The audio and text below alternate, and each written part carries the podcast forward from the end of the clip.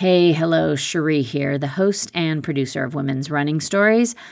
And before we get going, I just want to acknowledge that women need pockets, especially us women who run. And that is exactly why Oiselle designed the pocket jogger tights and shorts. They have seven pockets total, including a rear zip pocket, two large side pockets, and mesh pockets at the waist, so you can bring everything you need with you on every run. The fabric is soft and compressive enough, but not too compressive. And like all Oiselle products, they just look nice.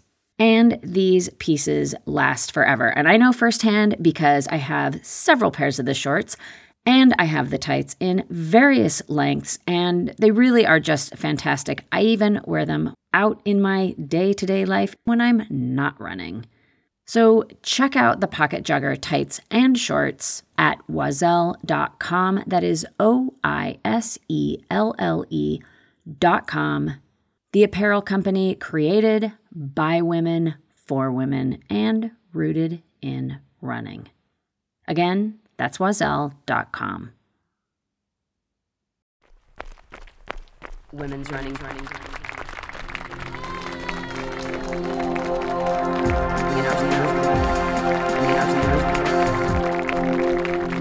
Women's running, stories.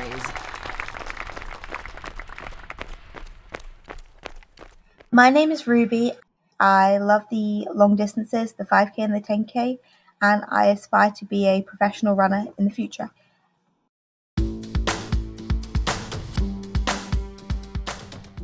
Yes, this episode features Ruby Wyles, an elite level runner and athlete who has worked diligently to overcome significant challenges, and her story is a testament to the ability to heal deeply embedded habits over time, as well as the power of being able to receive help but before we hear more from Ruby, welcome to Women's Running Stories. I am Cherie Louise Turner. I am your host and producer. And in each episode, we hear one runner tell her story. I do want to mention that this podcast is part of the Evergreen network of podcasts. And there's another podcast in this network that I know you will enjoy listening to. It is The Planted Runner, hosted by Coach Claire Bartholic. One thing I really enjoy about Claire's episodes is that she always gives useful takeaways in every single episode that I can apply to my own running. In particular, I really liked a recent episode about fatigue and strategies to manage it in your training. She also has these mental strength minutes every single episode, and she shares a quick tip on how to improve your mental strength, which I know for me is always something I enjoy working on. So check it out. It's The Planted Runner with Coach Claire Bartholic. She puts out episodes every Thursday. And yeah, let me know what you think. Now, on to Ruby Wyles' story. Ruby is an elite level runner who just announced that she will also be pursuing triathlon. In her journey, Ruby has worked through significant challenges with disordered eating and body dysmorphia, and that is the focus of her story here. There is also another person featured in this episode who is key to Ruby's healing journey, and that is Lindsey Cortes. We have featured Lindsey on the podcast before, telling her running story. But in this episode, you're going to be hearing from her in her professional capacity as a dietitian. Lindsey is the owner founder of Rise Up Nutrition, where she and her team specialize in helping women athletes like Ruby overcome disordered eating and develop a healthy relationship with food and nourishment. So, yeah, you're going to be hearing from both Ruby sharing her story and also Lindsey providing some context and thinking behind the help that she and her team provided to Ruby to help her get on a path of healing and recovery. We did a similar episode like this with Jae Gruenke, who is a running form expert, and Olympic marathoner Sonia Samuels. So it's a little bit of a back and forth between the athlete sharing her story and the support that she brought in to help improve her running and health. I really enjoy making these episodes where you get a little more insight into the behind the scenes of how athletes get support and help. I also want to mention up top here that if you are sensitive to discussions about disordered eating or body dysmorphia, both of those topics figure prominently in Ruby's story. She talks about them a lot, so please be mindful. All right, let's get to it. On to Ruby Wyles' story. Here is Ruby. I actually started struggling with uh, food and my mental health when I was really very young. I was about 10 when I first uh, became conscious of my body, really in a, like an, and critical in a negative way. And I grew up as a swimmer, but I was also in a larger body growing up. And I, when it, I'm from England, and in England we uh, transitioned to high school. I think we kind of have high school and middle school in the same, the same school. So I transitioned to high school at age 10, which is normal in England and I was in an all girls school and I just fell into the trap of comparing myself to other people's bodies and noticed that mine looked slightly different to a lot of my friends and a lot of the kids who had I guess more friends and I kind of thought that I would fit in better and like have more friends if my body was a bit smaller. I I noticed some things. I, I would be, I was very, I had uh, some form of body dysmorphia. I was just really, I started noticing that my, I thought my body was overweight and I wanted to change it. So I started going on a diet. And at first, it started with I'm not going to eat desserts and I'm going to cut out snacking, both of which were quite heavily praised by my family and the people around me because they were seen as healthy food choices. So from cutting out desserts and snacks, my diet just got more and more restrictive over a pretty short period of time, over about about six months to where I would really just I wouldn't eat breakfast. I'd maybe have an apple or something. I I wouldn't eat much at lunch, and then I would try to eat as little as possible at dinner. I say try to because obviously I was still living at home with my family, so and eating disorder is very secretive. So I would try and pretend I didn't have a problem by eating and but not eating what my body needed. So over a very short period of time, I lost a lot of weight, and my body really. Um, I was exercising a lot, only not in an unhealthy way at first, more in a. I was just an active kid, and uh, yeah, I lost a lot of weight, and I was about eleven now, and my body started failing. Uh, my heart rate really slowed. I would faint when I stood up. I was really, really sick physically as well as mentally. And I didn't understand that my body needed fuel. And I was admitted to a hospital because my heart was failing and my heart was giving out. I still was in complete denial that anything was wrong. And whilst I was hospitalized for my physical symptoms, the doctors realized that it was mental, that, um, that mentally something was going on. And I was diagnosed with anorexia nervosa, as well as depression at the time. And when I was 11, and then I was admitted to an eating disorder hospital, a quite high security mental health unit in London. And I was told I'd be there for six to eight weeks until I recovered. But as I'm sure a lot of people know, mental health conditions don't just go away. And because of my age and I think lack of insight and understanding about mental health, I was really resistant to treatment. I was really in the depths of a very severe eating disorder. And I actually remained in the hospital for two years. I was, yeah, I, I didn't leave the hospital really for for two years until I was about 13.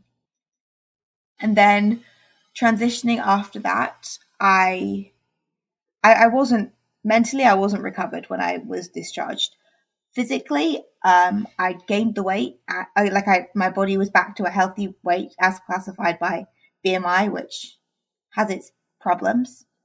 By medical standards, I was like safe to leave. I was alive. My heart was functioning. My my body took a long time to stabilize after being so so sick and so like I was dying when I was admitted. So um, I, I my body was weight restored. I was eating the meals that the dietitians told me to eat, and so I was discharged. But mentally, I was far from healed, and I spent the next couple of years really just not really thriving.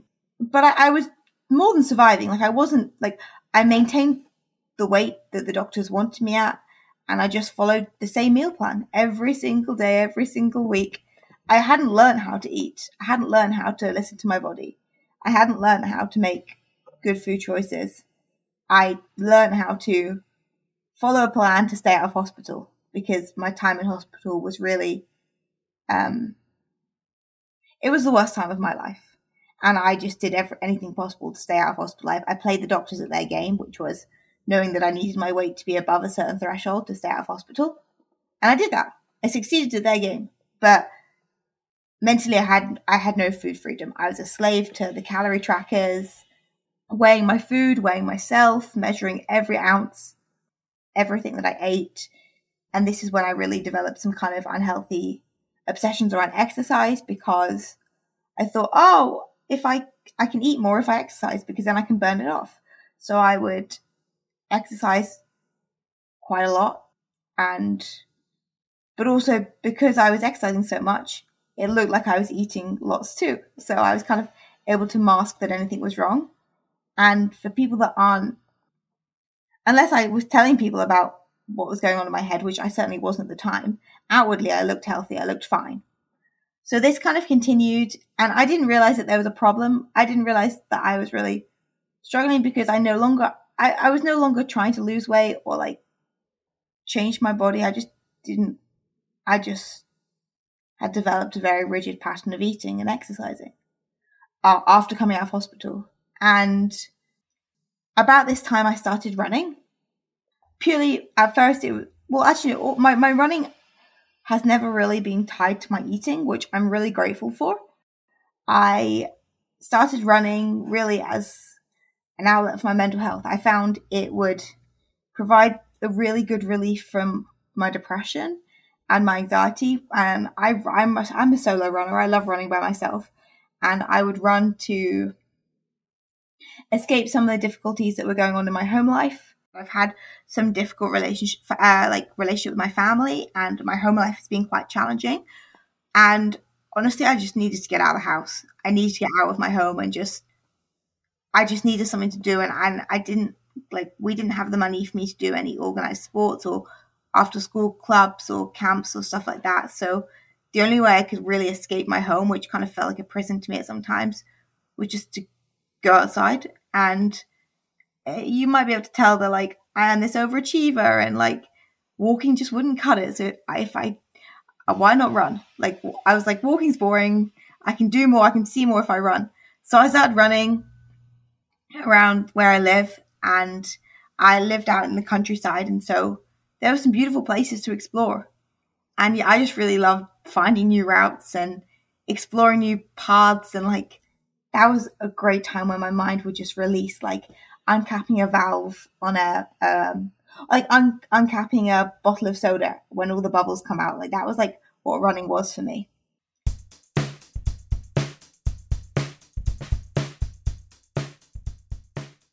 And so I loved running long for like half an hour at first, then like an hour, and then I yeah, I really just loved running longer distances. And at school, I was never fast. I was always the slowest, so I never really saw myself as a runner at all.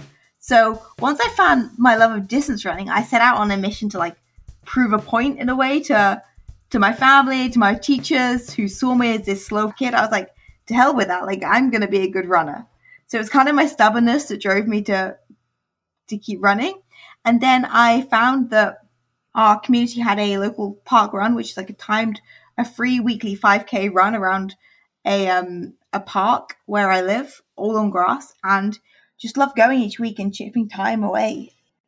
My first 5k was probably like about 35 minutes, and then I remember the elation I felt when I first broke 30 minutes, and then 25 minutes and then 20 minutes and then yeah i just i loved the progression of running and i really i fell in love with the sport and I kept improving. And I, I would go every week, and then I'd see familiar faces, and it became I just really then fell in love with the community of runners because the same. This was before parkrun was that big. So whilst this parkrun now has about a thousand people that come each week or more, at the time there was only about fifty to hundred of us, and it was a close knit circle of people that just welcomed me. They didn't they didn't know anything about me yet they were really friendly to me and it was it was just wonderful and eventually as i got faster with each week with parkrun i started regularly finishing as the first woman i got encouraged to go down to my local athletics club which is track and field. And like i said in when we did like track and field at school i was always slow. All we did was distances up to the 800 and i would always be like last near the back not great. But in the winter uh, my first year of high school, we started doing cross country, and I, that was kind of the running that I found through parkrun. And then when I so so I followed the advice because I I started like yeah like I said kind of finishing first. It's not like in parkrun they don't call it winning. You're the first finisher. So I was the first finisher a lot of this parkrun. Eventually they encouraged me. The other kind of my mentors of the running community that I'd met at Parkrun encouraged me to join my local athletics club. And I did. And the beautiful thing about athletics clubs in England is you're not really divided up by age. You're divided up more by like ability and also the distances you want to race. So I fell in with a group of kind of middle aged men and women, and then also some people my age too, that were more interested in like the 5K and the 10K. And I didn't have to race the 800 or the 400. So I just really got involved in a group who had trained for the distances that I really enjoyed. So I would go to my local athletics club on a Tuesday and a Thursday, and then I'd do parkrun on a Saturday. And I'd also sometimes go to the club on a Sunday too. And yeah, that's how I really felt got into training and competing because then I started competing for my club in the 5K and the 10K. We have like road racing as well as track racing. So I actually really did a lot more road racing in the UK. I I did 5Ks and 10Ks and really, really enjoyed that. And I ran some really good times. Um, so I ran 1740 in the 5K and uh, 3550 in the 10K when I was, I, this was like my senior year of high school. And initially I was on track to go to medical school in the UK. I had the grades. I'd worked all my, all my schooling life to excel academically um, because believe it or not, if you are a very high overachiever in um, achieve the top grades, you can go to medical school as an undergrad in the UK. And I had the privilege of being accepted into all four medical schools I applied to at age 17, and I was on track to go to go to medical school. Then over the summer, after graduating high school, my running results improved. I went on to come second at the national championships in the 5K on the track, and that was when I got recruited after that, when a lot of American coaches come to watch the national championships. And after I finished second, some people came up and spoke to me and put the idea in my head that, oh, maybe this is a possibility for me. And I was lucky enough to be offered a scholarship to run in America. And this was really something that I never thought I was good enough for, just because the girls that I'd seen getting scholarships were all winning big international competitions and I'd never represented my country or anything. So I was lucky enough to be offered a scholarship and I, I, took it and I came to America in January of 2020. And yeah, I just, I was just living out the student athlete life and, and I was running and I was healthy and then COVID hit and that really disrupted everyone, obviously, and isolated me for quite a long time.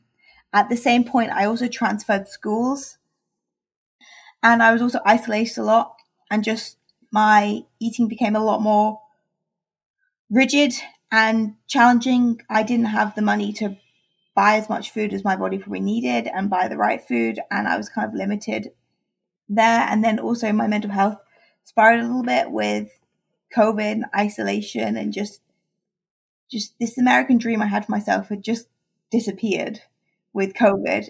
And yeah, and I just I didn't I didn't have anything going on during the day, so I'd spend my days exercising religiously just to fill time. Running out like my goal was performance in running and I would just I just kind of took that to the extreme in terms of running as many miles as I could. My body was able to handle a lot of training. And I was healthy. I've I've only really had one running injury, but my mind was really not in a good place. And then when I returned to campus this in the semester, my coaches and teammates just noticed that I didn't exactly have the most healthy relationship around food or exercise in my body. I had an obsession with I have to get this many miles in. And at this point, I was still counting all my calories, weighing my food, weighing myself, just being really like dogged about calories in, calories out, and obsessing. And and yeah, I I also noticed this in myself, and I just realized that I, whilst my body may have looked physically like healthy enough, my mind was far from it.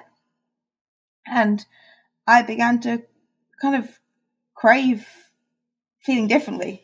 Like I, I, I got to the point where I was fed up of like being a slave to the calorie counter or being a slave to X number of miles a week. And I just I thought there could be a different way of doing things. Greetings from Evergreen Podcasts. We're rolling out a listener survey and we want to hear from you. The information in the survey will help us gather statistics and in turn make our shows more appealing to advertisers.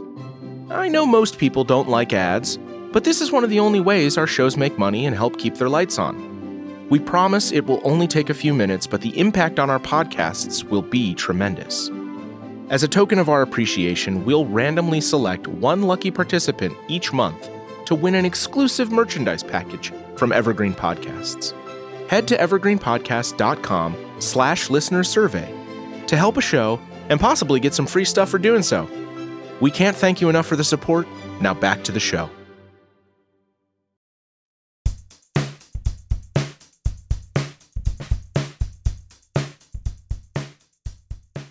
I've never really known a normal relationship with food. For as far back as I could remember, I'd struggled with disordered eating or in, and very severe eating disorders. So I'd never really had this normal relationship with food. So it's not as if I began restricting and then I remembered what it was like before. I couldn't remember any other way of eating or thinking about my body. So I, I think that was why it became entrenched this rigidity to my diet because I was never I never learned how to listen to my body, how to eat naturally, like how how to eat food really, because like my eating disorder started the minute I had some control over my food. Up to the age of about I don't know eight or nine, you kind of your parents are in control of what you eat. You eat what's in front of you. It was really when I was ten, the minute I started having some kind of choice over my food, that my troubles began. And so I never really had this. I never had a normal relationship with food. So I, I didn't really, yeah, for a long time, I didn't know what that looked like. And then I, as I became more entrenched in running, I would listen to podcasts and I heard Lindsey Cortes, who is a Hi, my name is Lindsey Elizabeth Cortes. I'm a sports dietitian, registered dietitian, owner of Rise Up Nutrition. I, I, specialize in helping female athletes overcome disordered eating and use food as fuel to perform at their highest level. Um, I heard her speak on another podcast, and I remember her telling her story about how she had this very similar kind of mindset to where my mind was at the time, knowing that I had to burn X amount of calories. I had to, I could only eat this much like I I heard myself and my thought patterns in her story, and then I heard that she found another way.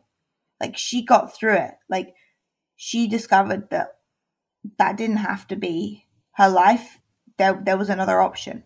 And then just hearing her story and reading books and hearing other podcasts because unfortunately eating disorders is quite common in running, but hearing other people bravely share their stories made me feel like, oh, perhaps not everyone thinks about food the way I'm thinking about food. And perhaps there is another way to do this. And that really opened my mind up to the possibility that there was another there was another choice. And also being on a collegiate team was really helpful for me in that way. I know it can be unhelpful for other people, but for me, it was helpful because I was able to see other athletes that were performing at my level or above that had much better relationships with food than I did. And it made me think, oh, like if the people closest to me and that are performing better than me have different mindsets around food, like maybe the way I'm thinking isn't the best for my health or my performance. So I reached out to Lindsey via Instagram and started talking with her over social media and messaged and said that I related to her story. And I started sharing a few details of my story. And then she started sharing about the kind of work she does working with other athletes. At the time, she was working with Mary Cain and some other very top elite runners that I looked up to. And I thought, wow, this this person knows her stuff. Like if if these elite runners trust trust Lindsey, I I mean, who am I to judge? I better I could trust her too. I this was the first time I'd really found another dietitian who respected my elite running goals alongside wanting to improve my mental health. A lot of the time when I'd worked with dietitians in the past, they hadn't understood that the uh, importance of performance and that exercise for me wasn't it whilst it was to a certain extent a way to burn calories it was also more than that like if exercise didn't burn calories i would still do it so that was kind of like I didn't want to stop running um, in order to heal my relationship with food. And Lindsey respected that. Yeah, and this is a tricky one because some people will blatantly disagree with me, some professionals will fight me on it. And then also like some people might come to me thinking oh, she's going to let me keep exercising. So that's the reason I'll keep going to her, even if that's not actually the right thing. So I think this is a really nuanced conversation. And that's exactly the conversation I had with Ruby before agreeing to work with her. Like, we talked through everything about her situation. And I think if I'm being honest, did I agree that Ruby should continue running? No, I didn't. However, it's just the reality. She wasn't going to stop running. She wasn't going to check into a treatment center. She had been down that road before, she had been given that advice before, and that wasn't going to work at that time. So, I personally felt I had two options. I can one deny working with her and then and then what? Um or I can take her on and I can work with her with where she's at right now. And that was really when it comes to Ruby in particular, that was really the situation. I'm going to help her with where she's at right now. And I think my approach to all my clients is where are they at right now?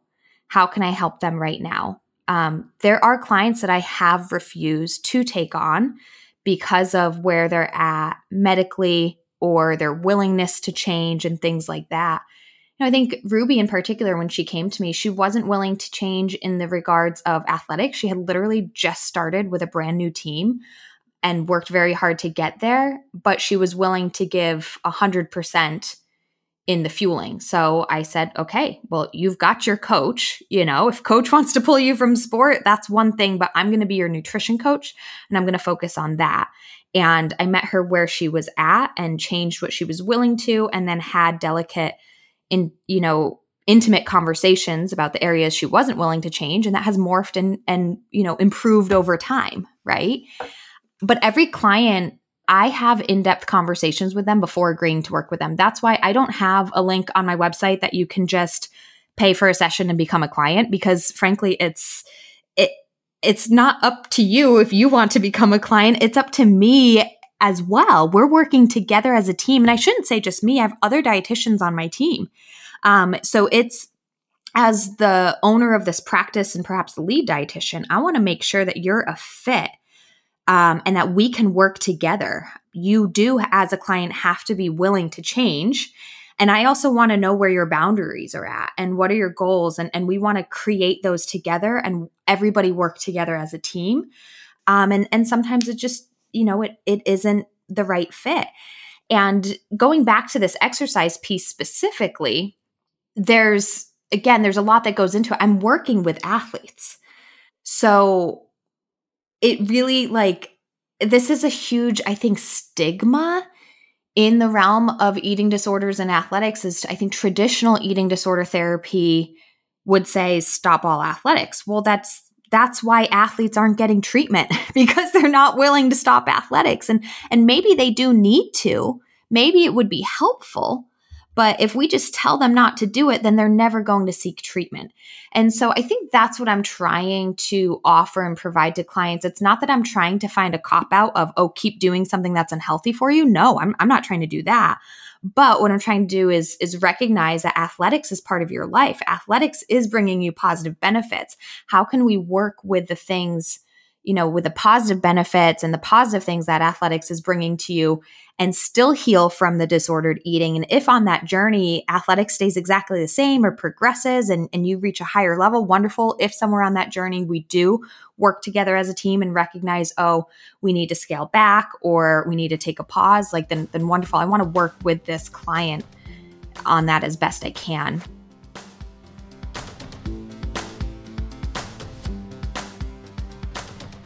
So I was kind of at rock bottom. I was was re- restricting my eating, and I just I felt so unhappy and so alone. And yeah, I was just in a really low place mentally. So I decided that at worst, Lindsey's program doesn't help me, which doesn't doesn't make me any worse off. And at, and anything she could help me with just improves. Like I hate my body. I don't like food. I eat the same thing every day. I'm counting calories. It's taking up so much of my time. Like I don't have anything to lose from this. So I kind of went all in with Lindsey. I um, joined the Fast Track program, which is her female athlete system of transformation program, which is a 12 week commitment that she has girls enrolled in. It's her kind of signature program.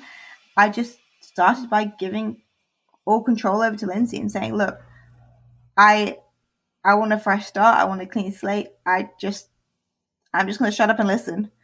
And I think it was only because I was at rock bottom mentally that I was able to fully give over control to Lindsey. But at first, she she would write me meal plans and tell me what to buy at the grocery store and what to eat because I just felt so helpless. I felt like if I had any control, I would always choose the lighter option or the lower calorie option. So at that point, I just had to to listen to what Lindsey said, and then as well as like helping me with my diet and my meal plan. She, I worked with her and the other sports dietitian, Jenna. We would, uh, Lindsey was great. We, I think she recognized like about how bad things had got for me in terms of my mind, my mental state. Um, so we would work together twice a week, and I'd also see Jenna once a week. So I was having like three like Zoom calls a week, and then the way her program works is you really like are able to talk to Lindsey and Jenna like as much as possible. So I would talk to Lindsey and Jenna like almost every day. For a while, they were just like checking on me, and and I'd send them pictures of my food I was eating so they could be sure that I was eating that. I'd be sure that like I'd made what I like I'd made my meals according to how they how they said, and and it really was quite an intensive intensive program at first because it was what I needed.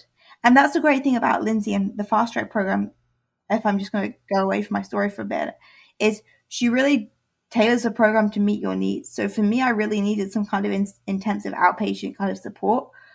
So she really met me where I was, and and was there for me at first because it was really emotional. Like it was really hard mentally.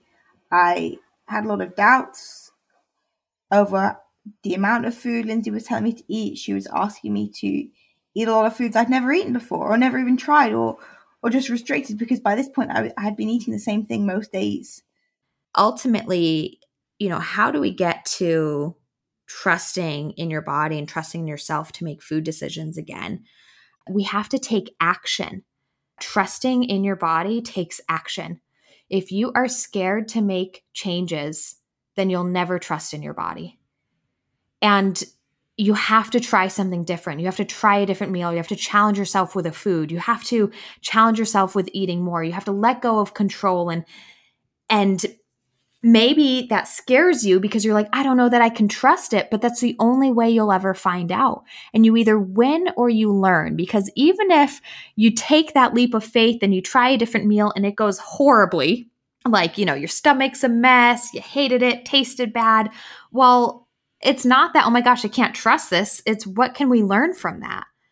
Okay, I learned that this food doesn't settle well for me right now, or I don't want to eat that before a run, but maybe I would eat that after a run. That's how you build trust in your in your body is by taking action.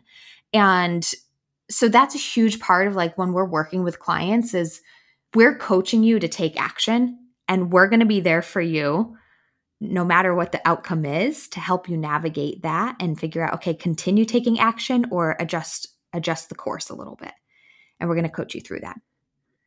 So yeah she really broadened my palette. And like i said with the zoom calls we did a lot of work on my mindset. And i would just be i was really i'm really proud of myself with how honestly i shared the the really dark thoughts i had in my head about my body image and about the food and some of the guilt and shame i felt around eating for many people, there is a strong link between body dysmorphia and disordered eating. So, whether somebody, you know, isn't happy or satisfied with their body, achieves to change how their body looks, or feels very uncomfortable in their skin, they might be led down the path to believe that controlling, changing, manipulating their diet and nutrition might therefore change how their body looks and therefore change how they feel in it and perhaps change their relationship with their body.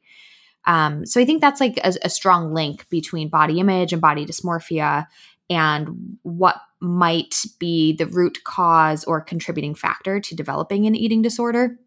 Um, the sad truth and reality of the situation, though, is you know, you go down that path thinking, oh, if I just control my food, change my food, then I'll have the body I want. But it it never it never does satisfy the disorder and the dysmorphia. Um, even if your body does change, there's still always something that's saying, well, it's not good enough, or it hasn't changed enough, or I'm still not comfortable with it. And so there's there's you know really it's not the solution i suppose is what i want to say. Like have you know the development of an eating disorder can happen because of the root cause of body dysmorphia and yet it only contributes to the dysmorphia and worsens it. So um, we do want to heal the eating disorder and we also want to heal the root problem if it is body dysmorphia. And lindsey she made me feel like i wasn't alone. The biggest thing from working with lindsey is for once i felt like she didn't look at me like I had two heads when I shared like um when I shared that I felt fat or that I don't like like I don't like how I look or that my body's telling me to do this or that I count calories. Like none of that she didn't look at me weird. She looked at me like she understood. And that was that was the biggest thing actually, finding someone who who didn't judge me. Because I was quite ashamed of a lot of my behaviors and my tendencies. And then I slowly, she helped me get control back in, in a healthy way of being able to make good food choices and understand what my body needed and the importance of like a diverse, a diverse um, diet and not calorie counting. So, in one sense, eating an appropriate amount of calories is important in nutrition, right? I talk a lot about the harms of like underfueling and when you're in a low energy deficient state and develop, you know, relative energy deficiency in sport and hormone imbalances. However, most people in society have a skewed perception of what is enough or what is correct. And we also have these, you know, websites and apps and calculations where you can just go online, just put in your height and weight, and it'll spit out, you know, the amount of calories you need to eat. And so many of us are misled by that. Uh, like, gosh, like I just, I just want to say, like, if it was that simple, then why, why would nutrition be so confusing, right? Um, it's not as simple as a calculation based on your height and weight, but we're led to believe that. And so, so many people begin this relationship with calorie counting that first and foremost is on a false foundation of what your body even needs. The second reason is it takes them away from intuitively listening to what their body is asking for or might need. It takes you further and further away from really being in tune with your body's daily needs. You know, you might be think feeling I'm really hungry, but your calorie counter says you've already eaten enough and so you don't listen to your body. And I think there's lots of harms with that. There absolutely are a lot of harms with that. And and vice versa, right? I don't want to always say this is about underfueling. It's it can be the opposite way as well. And so when I work with a client, what we ask them to do is uh, to stop doing that because we want them to get out of the mindset of, you know, that your body is this perfect equation, that it fits into this exact number of calories a day. But the second reason is we do want them to start being more in tune with their bodies. And the more they let go of calorie counting, the more in tune with their bodies they can they can be. And that's a huge learning aspect for them but at the same time they have us as dietitians to monitor like so many people especially in the realm of eating disorders feel like well i need to track to make sure i'm eating enough well i would ask you to hand that over hand that over to myself and my team of dietitians we'll monitor that for you we'll let you know if hey, you really hardly ate yesterday, you know, or something like that. And we'll coach you through that. So we'll be your accountability measure there, but we want you to take that responsibility off so that you can then start to listen to your body and make these decisions. Uh, for yourself without being confused by an app telling you something that might not even be true. And again, like an, an app that's just asking you your height, your weight, your maybe goal weight or something like that, that's another point for error. You might plug in your goal weight that's not a healthy goal weight for you, right? Uh, but you're you're dictating that, and that's like maybe we don't even have a good understanding of of body weight and our expectation of ourselves. But then it's ultimately like the app doesn't know that you're healing from an injury. The app doesn't know that you've had 10 years of an eating disorder disrupt your metabolism. The app doesn't know that you're, you know, compensating or purging every day. The app doesn't know your family history. The app doesn't know. The app might say, How much did you exercise today? But the app doesn't know that you do this every single day you know, and have been for the past 10 years or intend to for the next 10 years. There's a big difference metabolically from like a new somebody who just started working out and then somebody who's been been doing it and is trained at an elite level. The body just functions differently and the app just doesn't know that. And so there's there's so much there's so many gaps. so many gaps in the app. So since working with Lindsey, I haven't counted any calories or weighed my food or anything since, and it's been really like I have so much more time in my day. I, my mind's so much freer. I still, I definitely do still struggle with um, eating out, and I fall back into habits of of eating the same kind of foods if I don't challenge myself. So I make I make little challenges with myself. So every time I go to the grocery store, I try and pick out a new grain or a new vegetable or a new protein source, something just to add variety to my diet. So I just keep myself in check in that way. But um, yeah, Lindsey totally transformed my mindset around food, without a doubt. The biggest thing I learned was kind of trust in my body in terms of like, oh, if I if I no longer exercised to the point of exhaustion, and if I no longer calorie counted, my body didn't automatically change. I had fears that if I didn't control what I burned and controlled what I ate through tracking. Like I'd wake up one morning and gain tons of weight. So really I had I just had a huge fear of like gaining weight and my body changing. And that didn't happen. So what Lindsey's program really did is that opened my mind to the fact that our bodies are incredible. And um I started eating a lot more and a lot more different foods, like I started eating a lot more quote unquote unhealthy foods with Lindsey, and my body didn't change.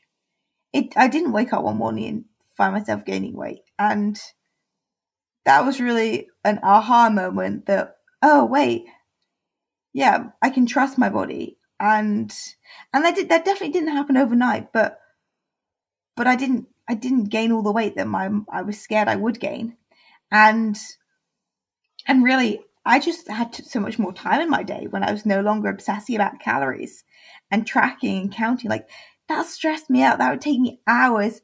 Like I'd be weighing all my food and that would just take so long.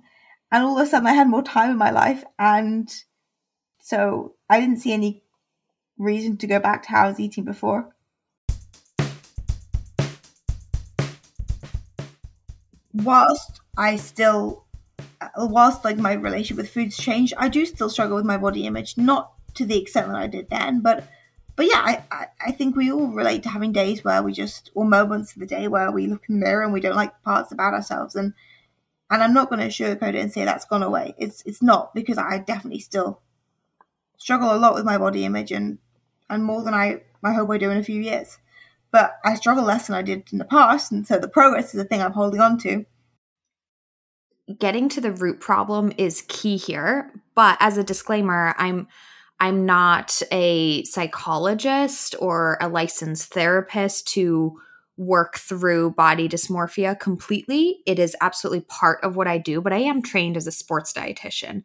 So for me and my my work uh, with Ruby and clients like Ruby is we are going to first and foremost work with the nutrition piece and her relationship with food and healing the the eating disorder or disordered eating habits that might exist and fixing that. What's really interesting is that in this process, if we really continue to focus on the fueling, sometimes that confidence in their body or feeling better or feeling more confident and comfortable in their body happens. So that can kind of initiate, you know, feeling better with their relationship with their body and their body dysmorphia. And then we'll dive into kind of as the next step, the I suppose second step would be okay, let's actually work on addressing our relationship with our body as well um, in trying to heal that, whether it be overcoming the negative thoughts about our body or focusing on the positive, or even if it does mean, frankly, like a referral out to um, somebody who is more trained in that specialty. But again, a client coming to me is we, we are going to focus on the fueling first and foremost. And it actually does open the door for having more confidence in your body and changing that relationship with your body. And then we'll dive into that further and deeper as needed. I am at a point now where I can look in the mirror and be like, oh, I, I like that about me, or oh, my hair looks great, or oh, yeah, like I, I look all right in my uniform today. Whereas in the past, I'd definitely be on the starting line of races and compare myself to those around me and think, oh, I'm not as skinny as that person, or like I don't have as much muscle, so I can't run that well. Whereas now I kind of just accept my body. So I don't, I don't think I have body love yet, but I definitely have acceptance that like I am the way I am, and and that's great. Or like it, it is how it is, and I'm not trying to change my body anymore, which I certainly did in the past. I don't I don't love my body, but I don't hate it. Like I accept it now. Now I'm kind of neutral, which is kind of me thinking that I'm on my journey. I was on the journey of hating it. Now I'm kind of neutral about it, and hopefully I'll begin to like it a bit more. I'm a lot further along, but I, I do still think I'm on a journey, and I feel like I feel like I I will be probably on this journey for the rest of my life because of how how much of how young I was when I first started struggling. It's kind of all I've ever really known is an unhealthy relationship with food. So each year that I get further along with like my own recovery and my own like mental health recovery, really, not just eating, but mental health, it's a better year of life. So this last year, my relationship with food has been the best it's ever been in my life. And I'm hoping that 2023 is even better than last year. And so each year I'm setting new PRs for how um how how well I'm nourishing my body. And so yeah,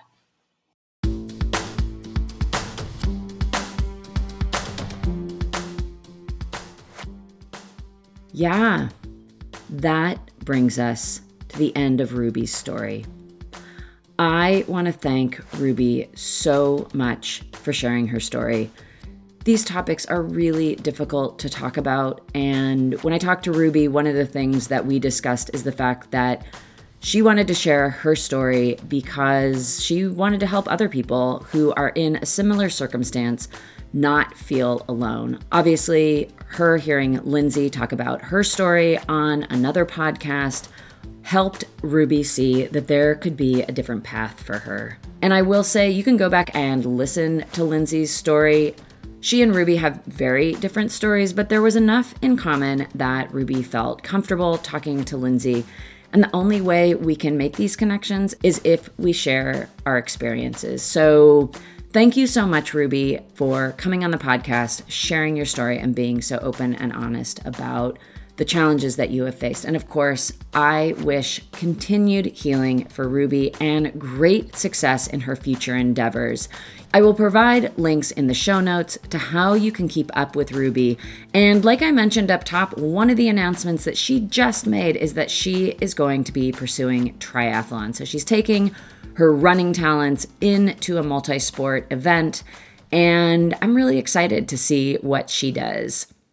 I also want to thank Lindsey Cortes for being on the podcast one more time.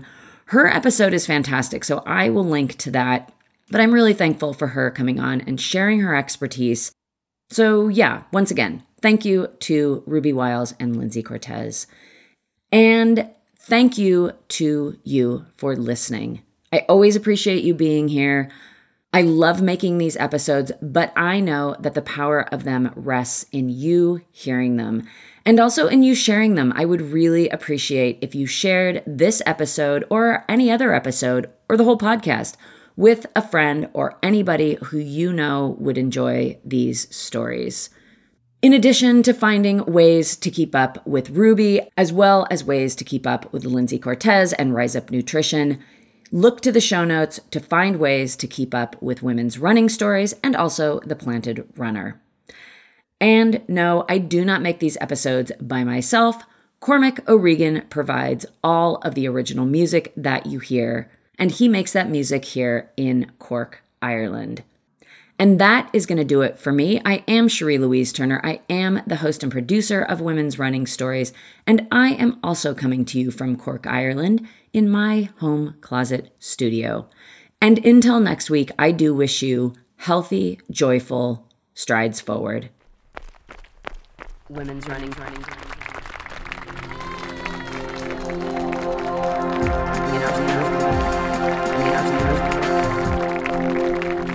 Women's running, running stories. stories.